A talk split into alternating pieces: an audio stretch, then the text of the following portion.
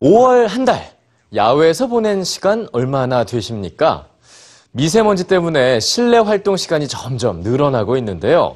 학교도 야외 수업 일정을 실내 수업으로 대체하는 경우가 늘고 있습니다. 때문에 학생들은 흔치 않은 야외 활동의 기회마저 놓치게 되는데요.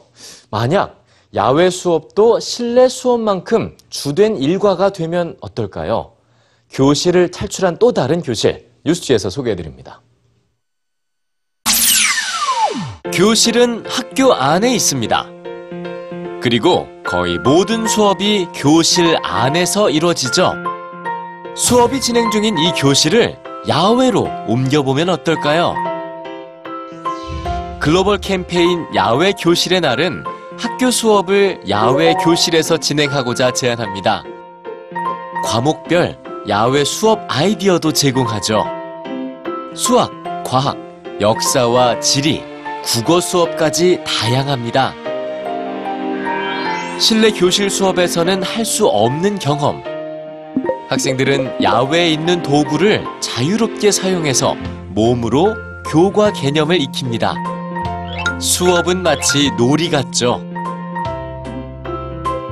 야외 수업을 진행한 교사 92%는 학생의 학습 참여도가 높아졌다고 답했고, 학생들은 더 많이 배웠다고 답했는데요. 학교가 야외 수업 시간을 늘리면 저절로 늘어나는 게 또 있습니다. 바로 부족한 야외 활동 시간입니다. 미국의 경우 어린이 74%가 교도소 수감자보다 훨씬 적은 시간을 야외에서 보낸다는 보고서, 영국과 미국, 중국 등 10개 국가의 5세에서 12세 어린이 3분의 1, 우리나라 어린이 역시 같은 현실에 놓여 있습니다. 가족과 함께 자연을 찾는 횟수도 적습니다. 런던 가정의 3분의 1은 2개월에 한 번 정도 야외 나들이를 했고, 어린이 7명 중 1명은 1년 동안 단 한 번도 자연을 찾지 못했는데요. 가정의 경제적 형편이 큰 영향을 미쳤죠.